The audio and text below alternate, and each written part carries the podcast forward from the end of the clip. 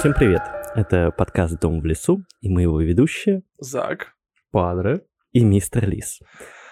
Решили мы вспомнить наше такое интересное увлечение, как э, ролевые игры, ну, точнее, как ролевые игры живого действия, полигонные ролевые игры, ну и различные словесные ролевки.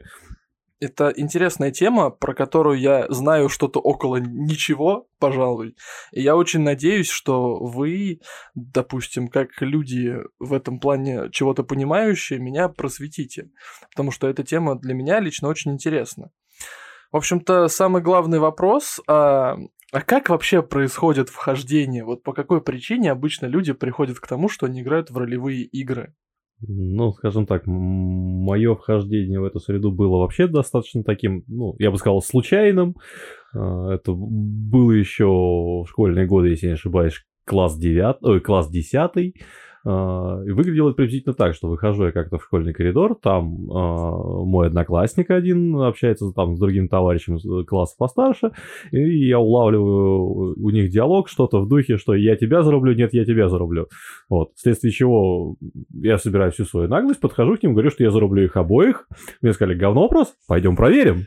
И так я попал на трены по историческому фехтованию. Говно вопрос, пойдем проверим, бросай кубик.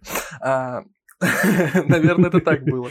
А у тебя как, Лиз? Слушай, я, честно говоря, не помню. Я реально я не помню, как я оказался вообще в сфере ролевок. Но, скорее всего, это вот было по принципу, что ты с кем-то знакомишься, вы такие вместе тусите, а, а потом бац, и как иск- искра бури безумия, и вот вы уже фехтуете на клинках, э, водитесь ночами э, по какой-нибудь э, ролевой вселенной и бросаете кубики, и все в таком духе. Это же у тебя еще в универе на первом курсе же тогда Ну. с огнецветом. Да, по-моему, Собственно, да, небольшая ремарка. Это клуб фехтования огнецвета, организованный ребятами с нашего универа в свое время, который собрал как раз вокруг себя вот людей, увлекающихся как и фехтованием, так и ролевым моделированием. Э, Ну, собственно, так ребята, в общем-то, и развлекались. Мы- Вы же, по-моему, тогда как раз его и формировали, да? по-моему, да. То есть, Не- по сути, ты как бы был тогда у истоков. Да, ну слушай, для меня это все это время вот как в тумане. Я правда, я, я не помню, что тогда происходило, потому что. а, Много пиль? Нет, ну да, много пиль. А, а, Разумеется, конечно же, куда же без этого. Нет, просто для меня это было время, когда я первый раз окунулся в какой-то большой для себя лично социум, там больше одного-двух человек, с которыми ты обычно тусишь. Поэтому, наверное, это такая одна большая крутая эмоция и одно большое крутое событие, и мне вот его сложно поделить. Вот я сейчас действительно пытаюсь вспомнить, а как мы пришли к тому, что мы оказались там на полигонных ролевках, э, как, как оказалось то, что мы вдруг там собирались э, у тебя, по-моему, на квартире, и там ночи напролет водились по Vampires Masquerade. Кстати, удивительно, мы с вами никогда не играли в ДНД, хотя это самое простое, попсовое и популярное. Ну, как сказать, пап- простое, попсовое, популярное. На самом деле, если брать ДНД вот по- по-нормальному, со всех их правилами и так далее, честно, вот даже при всей моей любви читать правила к различным настолкам, в них разбираться и я просто не готов даже открывать эти книги, потому что ну, это очень большой объем информации, очень много сложных, замудренных правил, формул и прочего подобного. Да, если ты этим прям горишь, ты в этом прям хочешь этим заниматься, для тебя не будет большой проблемы в этом разобраться. Но если для тебя это просто небольшое развлечение на вечерок, лучше даже не браться. Но я просто где-то слышал о том, что катка по ДНД, она может затянуться до недели. Годы. Годы. Некоторые люди играют в ДНД годы. Мне кажется, мы немного загрузили тебя, э, Зак, всякой э, терминологией, да? Потому что, говоря, мы могли загрузить так и наших слушателей, поэтому если ты слышишь у нас что-то не- тебе непривычное, мы просто можем общаться уже, не замечая того, что используем специфическую терминологию, ты спрашивай. Ну, смотрите, я в принципе хотел бы узнать про специфику словесных ролевок живого действия, что она из себя представляет, с чем ее едят и как вообще в этом живут, существуют, потому что, например, мне эта тема интересна, я бы хотел попробовать как-нибудь даже. Мне кажется, мы, как всегда, начинаем с какой-то середины, а нужно начать, наверное, сначала и представить, что нас слушают люди, которые вообще не представляют, что такое э, ролевые игры, точнее как, они представляют, но представляют себе что-то совсем другое из области эм, э, 18 плюс контента, да.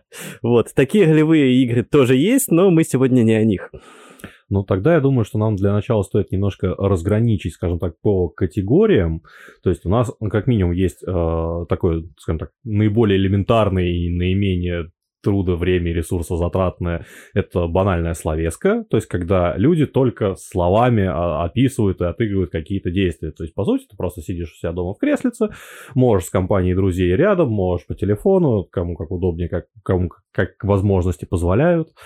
А, и на словах есть как бы есть мастер, который ведет игру, который объясняет, что происходит, где вы находитесь, где вы находитесь, что вас окружает, и, соответственно, отыгрывает любого, так скажем, э, не игрового персонажа, то есть э, любого, кого встретит ваш персонаж, кто не является другим игроком. Весь мир вокруг вас. По сути, да.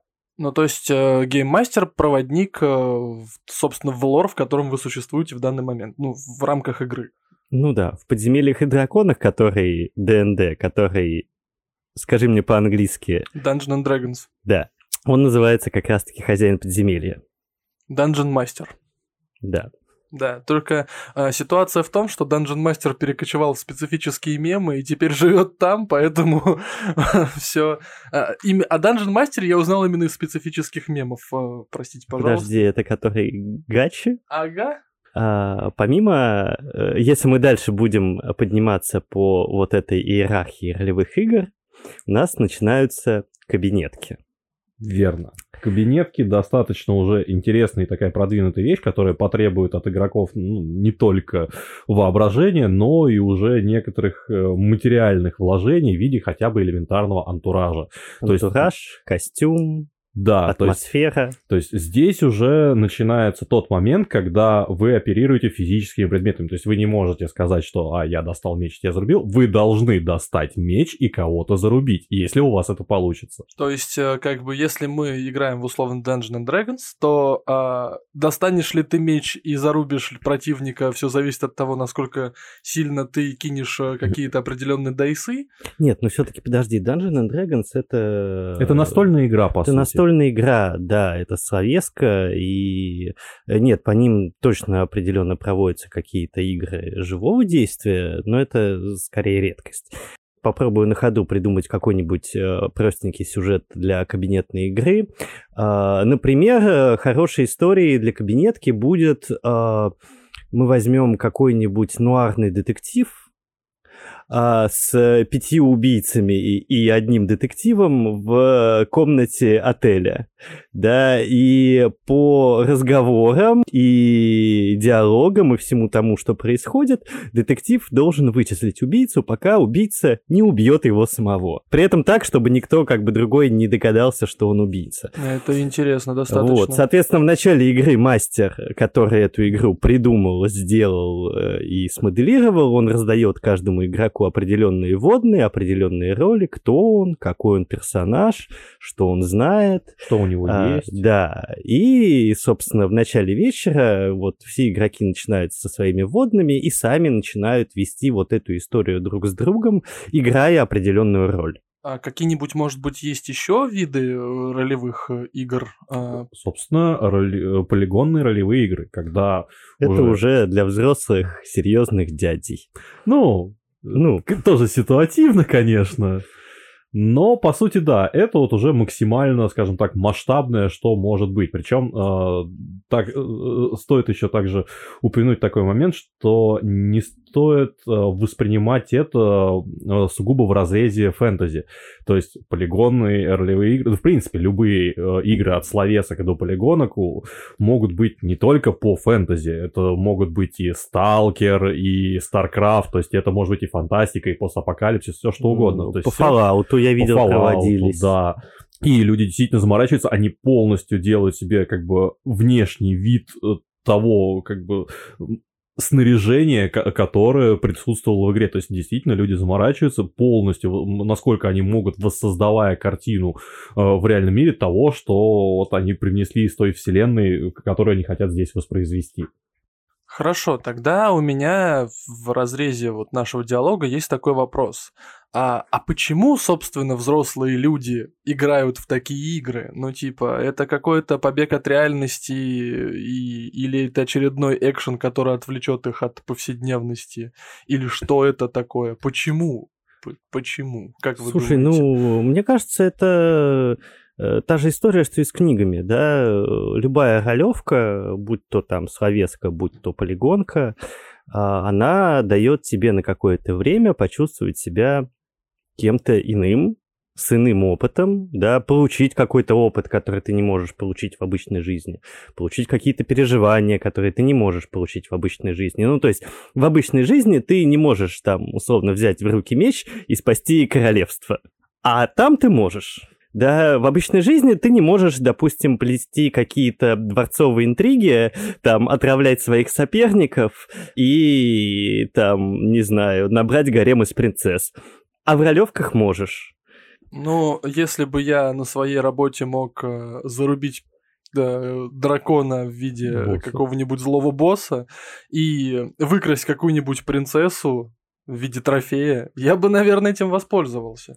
Но единственное, что все-таки, наверное, стоит учитывать, что, как и многие, в принципе, такие достаточно глобальные направления деятельности, которые объединяют такие массы людей, а, тут все не ограничивается одним единственным аспектом. То есть в любом случае Здесь идет целый комплекс мероприятий, объединенные в некое общее живое действие. То есть это не только, скажем так, люди, которые, например, просто отыгрывают мир, которым интересно убежать э, от привычной реальности и посмотреть, побыть кем-то другим в другом мире, э, где работают другие взаимодействия другие законы. Но как бы здесь э, много аспектов сочетается. То есть это же немаловажный социальный аспект. То есть как так или иначе вы общаетесь с большим количеством живых людей. То есть вы не только на самой ролевке выходите, у вас есть тренировки, у вас есть различные сходки, и в любом случае это будет взаимодействие с людьми, то есть люди, которые, которых интересует взаимодействие с социумом, которым, в принципе, может быть просто приятна атмосфера, например, того же самого средневековья, либо постапокалипсиса, они могут пойти туда просто ради взаимодействия в рамках вот такого антуража. Опять-таки, те же самые ролевки, это не забываем, что это еще и серьезные физнагрузки, то есть, к примеру, вот мне в отличие от вас, мне, например, не интересно тягать железо в зале, крутить педали или что-то в этом духе. Но побегать, попинать мячик с удовольствием, нацепить на себя 20 килограмм железа в виде доспехов, взять меч, щит и пойти рубиться, вообще прекрасно. То есть тут действительно работает комплекс э, различных аспектов, которые удачно сочетаются, и многие люди смогут найти что-то свое основополагающее, приправленное дополнительными интересными и приятными аспектами. При этом в ролевках ты реально можешь найти, как и в обычной жизни, ты можешь найти там себе занятия по вкусу. Ну, то есть, например, я человек абсолютно там в обычной жизни пацифистских взглядов, и, как ни странно, в ролевых играх относительно тоже. Ну, то есть, я не тот человек, который приедет, допустим, на полигон, э, чтобы там вонзаться на мече, э, ну, предположим, это какая-нибудь ролевая игра там по средневековью или каким-нибудь дворцовым переворотам там, да, я не тот человек, кто поедет там, допустим, стражником или каким-нибудь бойцом, потому что мне не очень это интересно. Я скорее тот человек, который поедет играть вот в эти дворцовые игры, а, либо поедет каким-нибудь, э, не знаю, фриком в бродячий цирк, да, э, где ты можешь, по, по сути, просто там устраивать какие-то представления в рамках этой ролевой игры и не участвовать э, в Ванзалове, назовем это так. Может ли гейммастер не идти по какой-то конкретной франшизе, а выпустить какую-нибудь свою аутентичную, отличную от всех э, франшиз, э, свою словесную ролевку любого типа. Он там. может придумать собственный мир с собственными законами, правилами, расами, своей, допустим, какой-то магической системой или вовсе с отсутствием магии. Это может быть а, мир, допустим, полностью похожий на наш, да, тут воля твоей фантазии не ограничена вообще никак. В общем-то, да, основная прелесть данного направления, если мы вот э, особенно сосредоточимся на вот базовом направлении, такое как словески, которое, скажем так, минимально привязано к физическому миру и позволяет максимально широкий диапазон действий совершать в рамках игры то здесь даже существует, ну, скажем так, это не совсем, скажем так, игра, это скорее что-то в духе Стёба под названием «Вселенная мастерского произвола». Смысл в том, что это, ну, такое развлечение для роликов, которым вот надоело в какой-то момент вот там правила и так далее, им просто хочется развлечься. Вселенная мастерского произвола — это вселенная, в которой ты волен пытаться совершить абсолютно любое действие. То есть ты можешь отыгрывать все, что угодно. Ты можешь в самом начале, мир, э, в самом начале игры сказать, что ты качан вареной капусты, который пытается захватить мир и ты можешь захватить мир к концу игры. И главное, проблем. мастер не может тебе сказать, что нет, ну какой ты качан вареной капусты, как бы нет, все, с этого момента ты качан вареной капусты, да, одержимый и параноидальной идеей. Так и представляю себе мир, который захватывает качан вареной капусты. Это, конечно, интересно. Ребят, скажите, пожалуйста, а вот есть какие-нибудь ваши любимые вселенные? в которых вы прям вот э, любите вариться, существовать, ну, играть? У меня абсолютно точно есть, потому что уже на протяжении 15, наверное, а то и 20 лет, как я познакомился с этой вселенной, я до сих пор ей болею, да, и периодически там что-то придумываю в своей голове, перечитываю, пересматриваю, смотрю арты. Это э, так называемый мир тьмы и его подразделение Vampires Masquerade. То-то я и думаю, почему ты так ждешь второй Bloodlines. Да. А, Хорошо. А, я тоже очень много слышал про вселенную Vampire the Masquerade. У вас, как у игроков, мне очень интересно было бы услышать некоторые подробности вообще. Что это такое тоже, с чем это все естся и...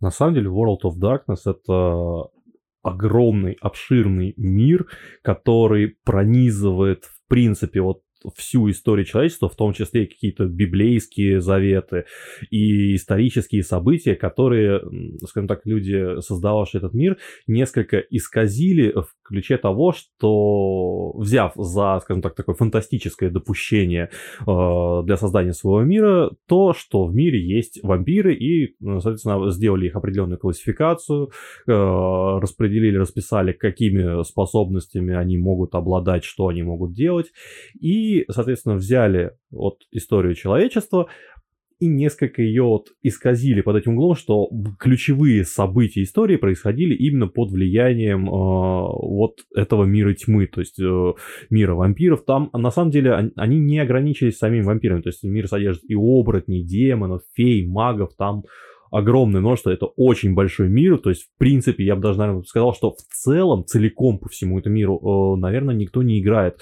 Люди берут отдельные какие-то его аспекты, э, такие относительно локализованные, и уже вот в их контексте развивают свою игру. Ну и, собственно, самое главное э, правило, назовем это так, этого мира, это то, что вся вот эта потусторонняя фигня, она сокрыта от человека, и общее человечество не знает о ее существовании. То есть все э, вот эти существа, они как бы тайно живут в нашем мире и тайно ведут какие-то свои игры, которые отражаются на истории всего человечества. Есть такой вопрос, как вообще устроена эта вселенная? Ну, то есть, понятное дело, что не весь мир тьмы играют, я конкретно хотел спросить про а, вампирский Вампиров. маскарад, естественно. А, ну там все достаточно просто, да, то есть, э, мне кажется, для игроков э, не очень вхожих э, как бы в ролевке это будет достаточно комфортная система, потому что действие происходит в нашей реальности. То есть э, здесь, на Земле, в наше время в том числе, поэтому тебе очень удобно представлять, э, что вокруг тебя, да, в каком мире ты существуешь, какие у него законы и правила, потому что это все вокруг тебя. Ну, представим, что у нас есть некоторая гипотетическая Москва наших дней, да, а ты — это вампир, молодой или древний, это, в общем-то, все на твое усмотрение. И усмотрение мастера. И усмотрение мастера, да. А, и ты варишься вот в этой вот тайной вампирской тусовке Москвы, у которой есть свои клубы, а, свои собрания, свои организации, свои противоречия и противостояния друг с другом, свои интриги, заговоры, скандалы, расследования и все в таком духе. Собственно, почему называется маскарад? Потому что маскарад — это одно из из самых главных правил этого общества — это так называемое соблюдение маскарада. То есть люди не должны узнать о твоем существовании, о твоей мистической природе. То есть ты как бы вампир, но ты не должен выдавать свою вампирскую сущность. Правильно Конечно, я понимаю? да. Ага, все, хорошо. А, на самом деле было бы прикольно а, поиграть в такую игру, зная о том, что ты тайно управляешь миром, не выходя из квартиры. Мне кажется, это прям очень крутая идея, да, я бы поиграл. Да, ну и там, естественно, разворачиваются всякие а, идейные противостояния, потому что есть, условно, там главная группа вампиров под названием Комарилья, которая а, придерживается идей того, что все должны хранить маскарад и тайно управлять человечеством. А, и есть, например, Шабаш. Это группа вампиров, которые считают, что а, как бы мы сильные и независимые хищники, и почему мы вообще должны играть в эти игры, от кого-то прятаться, да, когда мы хозяева этого мира. Мы должны быть как бы э, явными лидерами, так как мы являемся высшим звеном пищевой цепочки. Была ли у вас какая-нибудь крупная игра по этой вселенной? Я, честно говоря, так не припомню. Ну, точнее как, в принципе, игры по этой вселенной проводятся, но так уж получилось, что мы сами в них, ну, не принимали участие, как-то так сложилось, что это прошло мимо нас. Если говорить именно о масштабности от событий, которые происходили внутри самой игры, то есть не количество участников, а вот то, что мы сами играли, и мир, вот Лис, насколько я помню, тогда, что у тебя там в Москве, там, там что-то демоны аж у тебя проникали. Да, у нас б- была большая, большая партия по Vampires Masquerade, а, и она как раз была связана с тем, я не знаю, честно говоря, сколько мы игр провели, ну, ночей 20 точно. То есть мы прям на протяжении года, наверное, стабильно собирались, играли, наши персонажи росли, развивались, а у них были какие-то там свои внутренние взаимоотношения и терки друг с другом. А, и да, это была история про то, как а, власть над Москвой пытались захватить некоторые демонические сущности, а, вот, и получилась достаточно интересная история, потому что это получилась история противостояния темных сил и темных сил, во-первых, а во-вторых, то, что до какого-то момента мастер настолько профессионально провел эту игру, что что-то происходит, но что происходит, ты никак не можешь сложить в цельную картину. И тебя вот за счет этого история захватывает, потому что тебе хочется как одну большую загадку это все разгадать, собрать все события, весь этот пазл, да, и понять, что, собственно, вообще творится. Слушайте, ну я на самом деле очень много видал э, видеоматериалов э, в некоторых социальных сетях по поводу того, как в принципе может э, строиться игра по этой вселенной. И там доходит до такой офигительной роскоши, что прям искры из глаз, э, там все просто это так великолепно, там такие костюмы, там такие декорации, там в каких-то древних замках это все происходит. Ну, это если мы говорим о полигонках, да. У нас, к сожалению, прям больших полигонок по Vampires Masquerade, наверное, не было, хотя я знаю, что э, была целая серия игр городских, по вампирам. Это было достаточно прикольно, потому что мастера заморачивались, и то есть помимо вот сюжетных линий всех игроков, каких-то их там маленьких игр внутри этой большой игры, у них, допустим, проводились э, балы на ВДНХ. То есть они арендовали целый э, зал, да, в котором проводили вот этот стилизованный вампирский бал, где все участники игры собирались, танцевали, плели интриги, естественно, да, там, и всячески предавались, э, как это, пляски сатаны. А, там в этой вселенной есть э, некоторые ви- виды вампиров. То есть так э, я, я понимаю, Вентру это правящая верхушка. Кланы. Ну, слушай, а... на самом деле, если мы сейчас будем вдаваться в механику и рассказывать про механику, этому можно посвятить прям целый а, отдельный выпуск, а потому что мир тьмы настолько велик, э, настолько разнообразен. То есть там куча вампирских кланов. Каждый из них обладает своими уникальными способностями. Каждый из них э, обладает какими-то своими организациями. Э, не каждого принимают в э, вампирский клан а по определенным критериям. Но на самом деле, а что тут долго рассказывать? На Ютубе существует целый ряд каналов, у которых есть десятки часов материалов, которые рассказывают про мир тьмы. И они не покрывают даже половину. Да, Это очень большая тема. Ну, как-то в одном из магазинов э, были с друзьями в Мосигре, по-моему. Я видел огромный том, а, где-то 5000 страниц, и там как бы описан некоторый а, лор вампирского маскарада, и когда я, в общем-то, подошел к одному из своих коллег на работе, говорю, слушай, видел такую классную книгу, по вампирке, а он такой, а какая это редакция? И тут я такой сел в лужу, потому что я вообще не понимаю, сколько там редакций и... Дело даже не столько в редакции, что вот то, что ты видел, это называется рулбук. Это книга правил. Она описывает некоторое общее и базовое представление о мире тьмы. А по каждому клану у тебя есть своя отдельная большая толстая книга, где описана там история этого клана, его какие-то видные представители, а, там их какая-то идеология и прочее, и прочее, и прочее, и прочее. А помимо кланов там еще существуют а, вампирские семьи, а, вот, а у них там своя заморочка. И, ну, это, это сложно и интересно. Мне кажется, если человек хочет ознакомиться вот конкретно с этой вселенной и как-то хотя бы немножко войти в мир Vampires Masquerade, самый простой способ — это поиграть в игру, компьютерную игру 2005 года. А, вот там прям базовая база вам будет рассказана в такой в игровой форме, назовем это так. Ну, для непросвещенных слушателей я хочу добавить, что игра эта называется Bloodlines. Когда она только-только выходила, она была жутко забагованная, и когда серию свернули, то есть компания та, которая выпускала эту игру, она ушла с рынка, эту игру допиливали, и даже вот в течение, вот сколько уже лет прошло. Фанаты уже допиливали. Лет 17 да. уже прошло, и они все еще допиливают эту игру, и они все еще делают там некоторые вещи. И, ну это круто, что я могу еще сказать. Хотелось бы у вас поподробнее спросить про полигонки. Давай расскажем просто про те полигонки, на которых мы были, например. Можно на самом деле сосредоточиться на каких-то таких, ну, начать с каких-нибудь забавных, курьезных, например, моментов. К примеру, один, одна из моих любимейших таких историй, это кстати, можно дать небольшую отсылку на ваш сюжет про мистику, как могут возникать некоторые мистические истории в реальной жизни.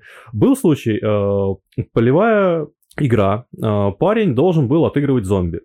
Парень очень э, ответственно подошел к подготовке своего персонажа, то есть он э, вырядился в лохмоте какие-то измазанные, там себя загримировал очень качественно. То есть парень дошел вплоть до того, что он вырыл себе могилу на полигоне, как организовал в ней себе спальное место, на ночь улегся туда спать и как бы вот заложил все там какими-то там ветками, листьями, чтобы это было не особо заметно. И так получается, что посередине ночи парень э, просыпается от характерного журчания. Кто-то сверху сыт. Он, естественно, недолго думая, разгребает над собой ветки и вылезает оттуда с фразой «Кто посмел ссать на мою могилу?». А оказалось, что это какой-то просто местный деревенский дедок прогуливался, ну, то есть соседней деревни, там непонятно уже, что, его туда занесло, но он был не в курсе о том, что здесь происходит, и, воспринял вот эту картину как живую монету. То есть для, дедушки действительно история была, что перед ним вылез труп из-под земли. А, дорогой слушатель, если э, героем этой ситуации оказался, оказались вы, пожалуйста, напишите нам где-нибудь. Мы обязательно скажем вам, что это не мистика, это все просто была ролевая игра э, полигонного типа. История смешная, да, ситуация страшная. Да, на самом деле э, тема столкновения людей, которые играют в ролевке с людьми, которые просто по жизни случайно оказались в этом месте, достаточно обширно и порождает достаточно большое количество курьезов. В том числе как бы, ролевиками уже даже вырабатывались методы, как убрать, ну, ну их называют туристами. То есть человек, который не участвует э, в ролевой игре, э, игроками называется турист.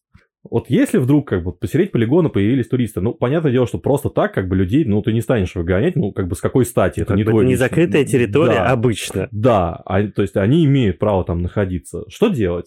Вот один из способов, который мне описывали, находится э, какой-нибудь парень, его одевают в максимально э, цивильно выглядящий шмот. В идеале, если удается найти вот что-то близкое по виду к костюму. Это, ну, на полигоне это, конечно, сложно, но вот его стараются одеть максимально культурно, красиво и цивильно. А, ему вручаются с собой всевозможные брительные принадлежности и желательно какой-нибудь тоже максимально культурно выглядящий там какой-нибудь, там, не знаю, барсеточка, ну вот что-нибудь, вот желательно вот не походный рюкзак, а что-то достаточно городское. Он приходит э, к лагерю, где сидят туристы, э, подходит говорит, здравствуйте, можно ли у вас вот, вот это вот бревнышко позаимствовать? Да, пожалуйста. Он берет бревнышко, достает зеркальце, как бы все аккуратненько раскладывает, достает электробритву, берет провод, вилку, втыкает ее в бревно и начинает бриться электрической бритвой. После чего как бы заканчивает все дело, благодарит и уходит. Как народ рассказывает, после этого, ну, понятное дело, что бритва на батарейках, но после этого Турье часик-другой ищет в бревне розетку, после чего сворачивается и, уезжает с полигона. Нечего нам тут ловить. Тут странно, очень странно. Лис, может быть, у тебя какие-нибудь есть э, воспоминания с полигона каких-нибудь Слушай, твоих? я э, не вспомню, наверное, прям каких-то убер смешных случаев, вот опять же, которые я мог бы рассказать людям, которые не вхожи в контекст, да, но во-первых, первая сложность, с которой люди сталкиваются, когда им нужно впервые отправиться на полигонную игру, это то, что им нужен костюм.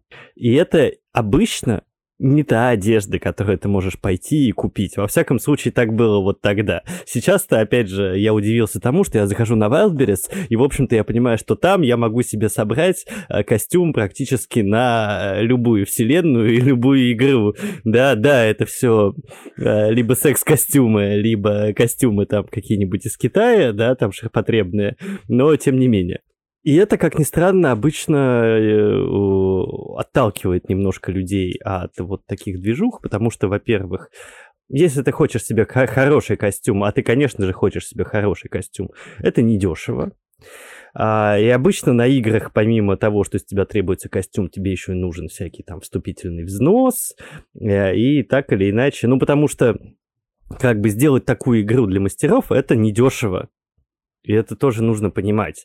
Да, и мастерам, которые всем этим занимаются, им тоже нужно как-то отбиваться и окупаться. Тут я вспомнил резко смешной случай. А, Коллега рассказывал, коллега очень любил а, с толкинистами выезжать на природу. Я не знаю, насколько это можно назвать полигонкой или как это все взаимосвязано, но а, случай был такой, что чувак а, в компании перепутал канистру с водой и канистру со спиртом.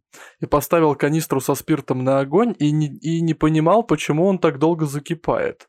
А потом, когда оказалось, что он перепутал канистру спирта и канистру с водой, его, естественно, за это пожурили. А сказать я хотел вот о чем. Смотрите, мне кажется, что в целом вот вся вот эта вот современная театральная штука в виде иммерсивных театров, она же ведь в том числе вышла из вселенной, там, допустим, ролевых игр, потому что в моем понимании, как я уже вам говорил вне микрофонов, а, когда ты смотришь обычное театральное представление, ты его смотришь, допустим, от третьего лица, а есть такие театры, в которых ты можешь смотреть его не от третьего лица, а от третьего лица и с частичным взаимодействием, либо ты сам вовлечен в эту игру.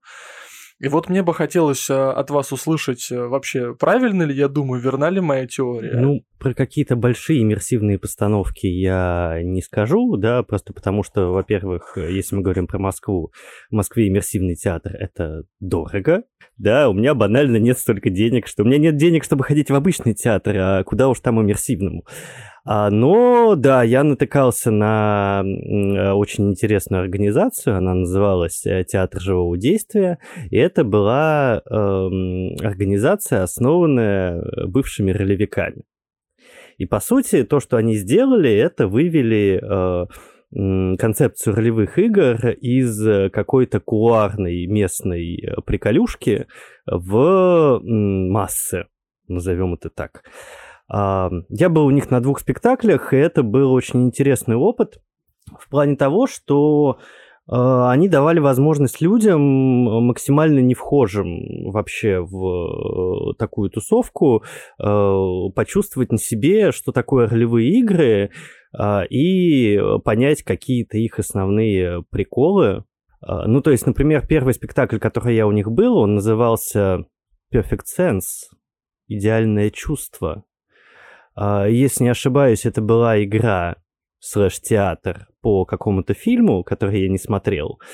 А, Но суть была в том, что мы пришли в ну, что-то типа бара или ресторана. Это такое помещение с несколькими комнатами. А, нас сразу же поделили, причем как-то поделили максимально комфортно на группы, там по 2-3 человека, и раздали какие-то примитивные роли, которые там буквально можно было описать там, ну, в трех предложениях. И мы были э, семьями, жителями маленького провинциального города. А, я, как сейчас помню, я был ведущим новостей, э, примерным отцом семейства. Вот. А, и суть игры сводилась в том, что в этом городе а, начинали происходить э, некоторые мистические события, которые никто не мог объяснить, в результате которых постепенно люди теряли чувства, а, начиная там от слуха, вкуса, запаха, заканчивая голосом и зрением.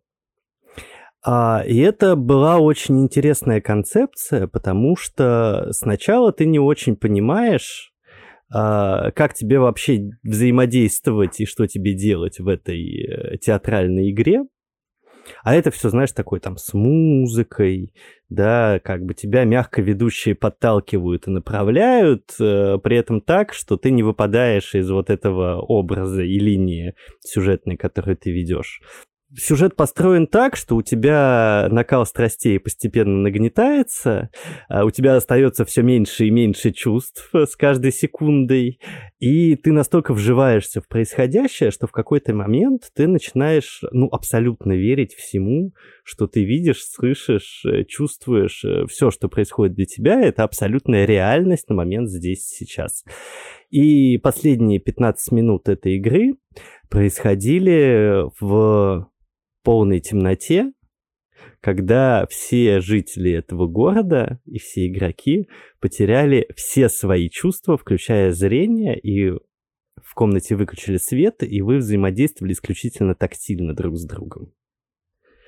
И это был настолько крутой опыт, что, ну, я оттуда вышел просто на каких-то ватных ногах, хотя там прошло два часа, для тебя там прошла целая, целая история, целая жизнь, и это непередаваемо круто. При этом это все без единого актера, и даже практически без вмешательства вот людей, которые там тебя как-то направляют и подталкивают к происходящему. Слушай, ну ты говорил про тактильность. Смотри, если мы говорим, что во вселенной этой игры люди постепенно теряют одно из чувств, то почему тогда у людей осталась тактильность? Или это был следующий сюжет? Я просто, может, что-то не понимаю. Слушай, ну, э, давай спишем это на э, как то авторскую вселенную, да, э, и игровые механики. Потому что, ну, ты можешь условно сказать человеку, что ты потерял голос и больше в игре ты не разговариваешь, и человек замолчит и не будет разговаривать. И поверит в это. Но ты не можешь человеку сказать, что ты тактильно ничего не ощущаешь, если он тактильно все ощущает. Э, ну, то есть это... Ну и к тому же, мне кажется, от этого потерялась бы вся концепция этой игры, когда в конце ты остаешься один на один со своим осязанием. А, мне бы очень было интересно посмотреть на человека, который ведет новости и который потерял э, голос и слух. То есть как это все вообще происходило? То есть это экран, наверное? А, там было, знаешь, как в мафии. То есть э, у нас был день и ночь, да, а, день мы проводили все, общаясь друг с другом и с другими семьями, ночь мы проводили внутри как бы своего домика, который был вот типа столик, да, там, за которым сидели представители одного семейства. Вот, и каждое утро я выходил перед всеми и из бумажки зачитывал, что происходило, ну, то есть вел какой-то новостной репортаж. Э, вот, э, соответственно. А и это тоже был интересный опыт, когда у меня уже там типа по сюжету отсутствовал там слух, по-моему, и что-то еще, да, и мне нужно было как-то продолжать делать свою работу, потому что, ну, я такой идейный персонаж. Так, Падре, теперь у меня вопрос к тебе. Ты говорил, что во вселенной Ролевок есть, э, как это, произвол, вселенная мастерского произвола. Да, это я, такая... я бы хотел услышать об этом поподробнее. На самом деле это такой способ отдыха именно в контексте такой вот некоторой словески. То есть по-хорошему для нее нужно что? А, вам нужен некий дайс, ну как бы у ролевиков обычно э, этому служит D20, ну то есть 20-гранный кубик. В целом, по большому счету, вам достаточно монетки. Чтобы у вас был вот шанс 50 на 50, который вы можете подбросить и получить некий результат. Соответственно, любое действие любого персонажа, он озвучит, что там, допустим, я там, не знаю, пошел на работу. Вот, мастер подкидывает монетку, дайс, неважно, в зависимости от выпавшего результата у персонажа это действие, естественно, либо получилось, либо не получилось. Дальше уже на некоторое такое усмотрение мастера, мастер может добавить от себя там какой-то юмор. То есть, допустим, э, выпало значение, что не получилось, то есть э, персонаж на работу не, не пошел. Э, но как бы на усмотрение мастера здесь остается то, при каких именно обстоятельствах Причина, это произошло? Почему да. он не пошел? То есть э, персонаж, например, э, мог вообще даже не выйти из дома, там, не знаю, поднялся с кровати, сломал ногу. Да, Все. Открыл шторы, увидел Годзиллу. Да, что угодно там. Э, либо он там пошел, его, его там, не знаю, по- по- похитили, не дошел он до работы.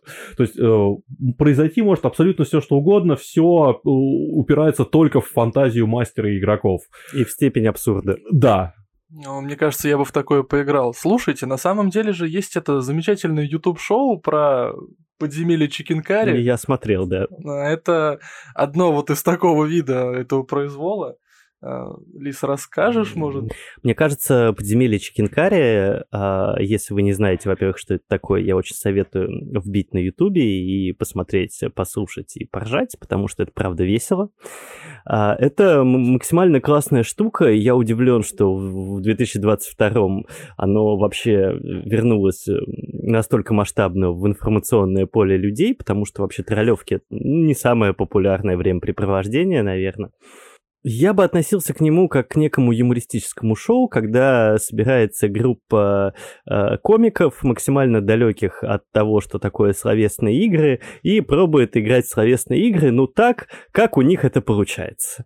Вот. Естественно, это все дико кринжово, ржачно, с максимально нелепыми ситуациями, а, максимально смешными решениями и действиями. Это, конечно, несерьезные ролевые игры, но, тем не менее, они показывают, э, э, как можно ультра весело проводить время э, в таком формате. Ну да, что-то типа, допустим, а, я положил руку в карман, чтобы достать оттуда что-то. Ну типа давай, кидай кубик.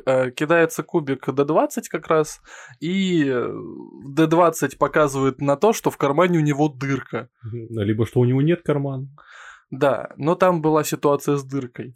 И суть в том, что вот, хорошо, окей, я достаю из кармана дырку. Ну хорошо, кидай кубик, кидается кубик, оказывается, что эта дырка поглощает все живое. Отличный пример вселенной мастерского произвола. У них еще были какие-то кринжовые имена, типа а, Лорд Сфинктерион.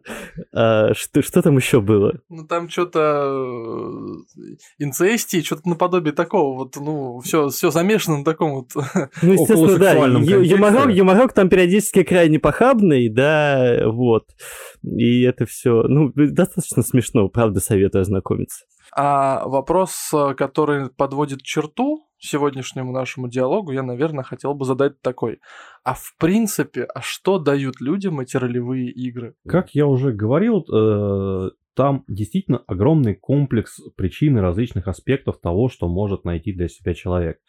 То есть в целом э, даже банально можно подразбить на степень углубленности за ней. То есть есть, вот, к примеру, та- так сказать, толкинисты, э, как вот э, принято называть, то есть тол- толчки. Есть, допустим, э, ролевики, есть э, реконструкторы. То есть это по степени того, насколько народ заморочен э, над тем, что он занимается. То есть э, толкинист в данном случае, либо толчок, э, это не то, чтобы человек, который прям упоролся по Толкину, это совершенно не обязательно.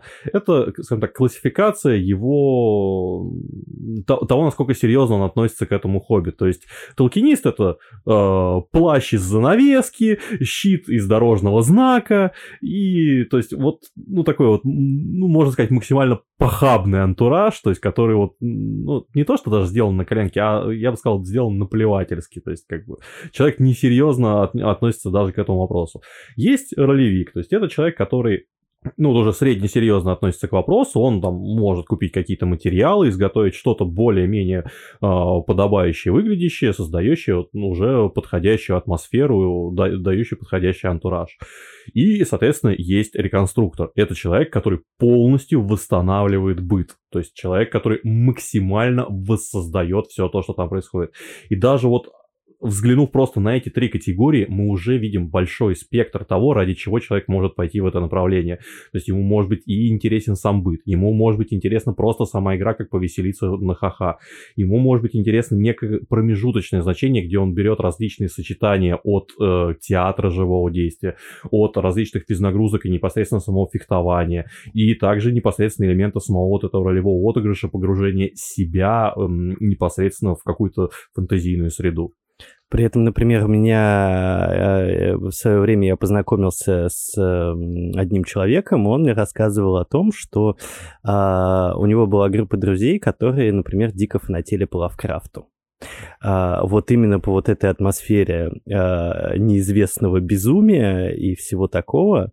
Так вот, эти ребята устроили ролевую игру, а, для которой они сняли особняк задекорировали его под э, психиатрическую больницу Аркхема и э, сделали игру длиной там типа 24 часа, то есть день и ночь, где установили какие-то там, знаешь, типа музыкальные точки, из которых доносились слуховые галлюцинации для всех посетителей этой больницы. Вау. У них еще совпало, что в эту ночь была гроза.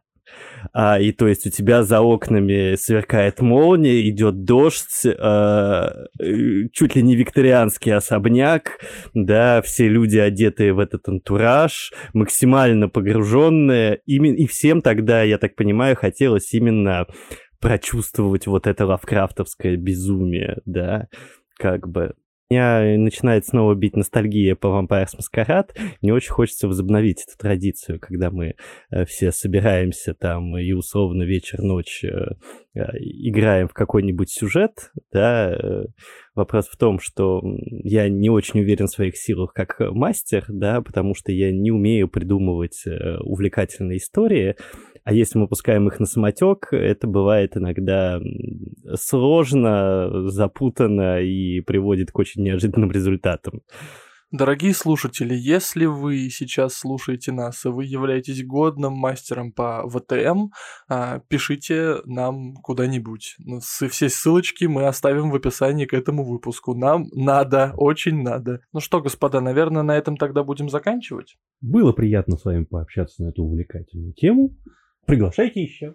Обязательно пригласим. В общем, что я хотел сказать по итогу. А, для меня лично ролевые игры — это целый огромный необъятный мир, полный возможностей, новых впечатлений, новых эмоций и э, тех вещей, которыми, ну, наверное, я не могу заниматься в своей обыденной жизни, да, потому что ни в одной ролевой игре у меня нет на работу, на которой мне нужно просыпаться в 6 утра, да, зато есть э, каждый раз новый неизведанный мир, полный классных приключений, происшествий э, и всего того, что мы так любим. При этом это безопасно, да, потому что ты можешь там 10 э, тысяч раз ошибаться, да, 10 тысяч раз наворотить всякой фигни, вот, э, получить за это по шее, но как бы у тебя не будет с этого никаких последствий, зато останется море самых крутых э, эмоций и впечатлений. Если, конечно, не затрагивать в этом плане полигонные ролевые игры. Там уже некоторые ну, ошибки ну, могут В теории ты можешь пострадать, да,